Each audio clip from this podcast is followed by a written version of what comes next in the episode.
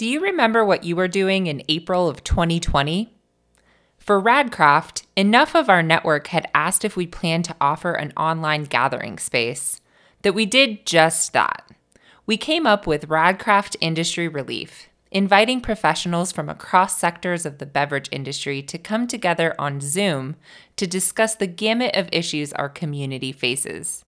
So, we've been doing this weekly effort, uh, turned monthly effort, really as a response to COVID and, and truly rooted in um, so many inquiries that I got from all of you and your peers in the craft beer and uh, spirit space asking like what are we going to do? and like what resources do you have? and and how can we get together still? These chats which we hosted for more than a year became a place for connection and curiosity during an evolutionary revolutionary time in all of our lives Meet the folks who fueled these powerful conversations in the Radcraft Industry Relief podcast.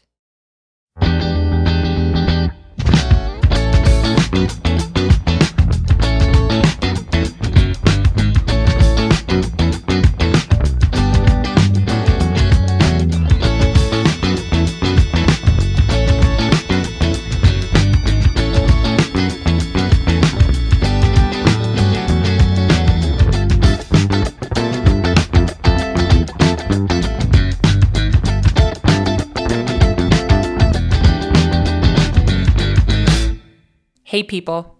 I'm your host, Emily Hutto. I'm one of the many homebrewers out there who took her work pro. I don't make beer at a brewery, though. I write and speak about craft beer and malt for a living.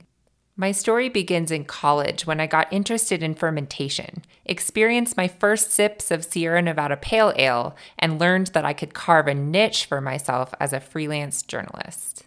So, I pursued my curiosity about the malting and fermentation processes through my writing. My interest took me beyond beer to sake, distilled spirits, and fermented foods. And my freelance hustle landed me in the Library of Congress. In 2012, I wrote the book Colorado's Top Brewers, a story about the inception and influence of the beer scene in my home state. Back then, Colorado only had about 160 breweries. So, in an effort to do the best research possible, I visited just about every one of them. I met a lot of amazing people along the way, and some of them asked if I might be interested in helping to tell their stories too. That's how Radcraft got started, back in 2012. I never expected to build and refine it to its present existence, supporting small businesses along the grain and sometimes hops supply chain, especially because you all know what happened in 2020. That April, I found myself with a lot of extra time on my hands and a lot of people asking if Radcraft planned to unite our community virtually. So that's exactly what I did. The pandemic hits, and our partners from across North America asked me what my game plan was and how I planned to gather people moving forward. And my response to that was a very similar one to a lot of folks in the space at that time, which was utilize Zoom as a tool to bring people together when we didn't know otherwise about other options and we we felt pretty helpless about how we could maintain our FaceTime, if you will, during that period of time. And kind of by default and necessity, I said, sure, we'll get a Zoom account going and we'll just host a conversation each week when it first started, we called it industry relief because we wanted to give people a space of relief. We wanted to give them a community to hash out challenges and woes that they were having. We wanted to give them resources and we wanted to give them some personal and comic relief too. We wanted people to have a sense of community when in the craft beer and beverage community had been largely stripped from us the ability to gather. So this Radcraft Industry Relief Call was a response to all of that. Amazingly, people joined Radcraft Industry Relief from all sectors of the industry and all corners of the country. I'm based out of Sacramento in Northern California. Asheville, North Carolina. I'm from upstate New York. I'm down in southwest Colorado. Denver. Loveland. Golden. Evergreen. Standing in my home in Lyons, Colorado. Eagle, Colorado. Durango. I am geographically based in Missoula, Montana. Portland. Charlottesville, Virginia. I'm down in San Diego. New York. I'm in Ohio with my dad for the pandemic. They brought beer. Pale ale. Right now I'm drinking an Italian Pilsner. Mexican lager. Dortmunder. Vanilla caramel amber. Hazy IPA. Czech style Pilsner. They showed up to discuss all kinds of issues that our community faces. Weekly and then monthly, when we all got zoomed out, we covered a different topic each meeting. Sometimes we hosted guest speakers, musicians like Andrew Barrick, who composed our theme song, and even a stand up comedian. Other times we all shared roundtable style. I'm hoping everyone came prepared today to share one resource that they've found as a, a person in the craft barley business that has been really helpful to them.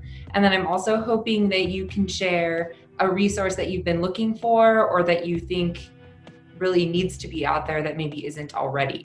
So, our topic today is forecasting for 2021. Tell us who you are, where you're from, um, what's happening in your event world, and how it's changing. And then you can pick on the next person too. From shifting sales and marketplace analysis to e commerce and tech, SEO, and my favorite industry topic, local ingredients, the conversations were wide ranging. They also spanned mental health, balance, rituals, and silver linings. The regulars totally came back week after week, month after month. Some of those regulars I know were because of personal connections that I have.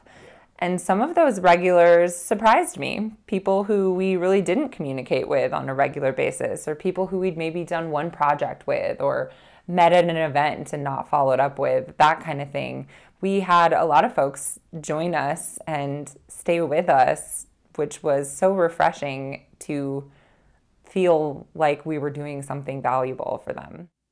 The Radcraft Industry Relief Chats went on for about a year and a half.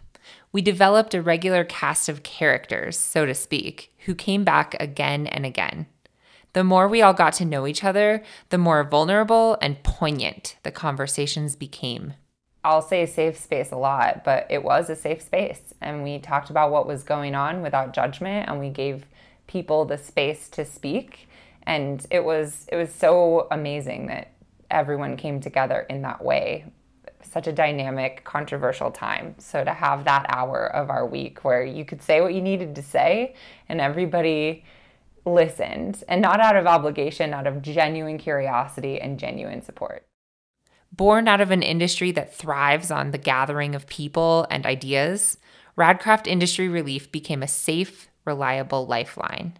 And the weekly chat fizzled a little bit because everyone started to get back to their lives and their busy schedules. And so we've taken it to a monthly conversation. And we're also in the process of turning this conversation into a podcast.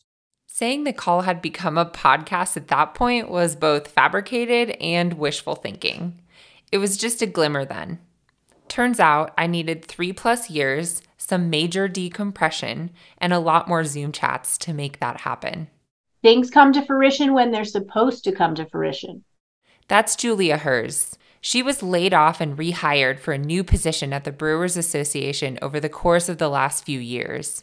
The time she had in between built capacity for creative projects, one in particular that I believe is making the world a better place. You'll meet Julia and the Gray for Good campaign in episode two. In the episodes that follow, I get together with four more of the industry relief regulars to discuss how their lives and the beer industry have changed since 2020. Just like in our relief chats, beer is the focus of conversation until it's not. What is beer about? It's what brings us together, but it's not what happens.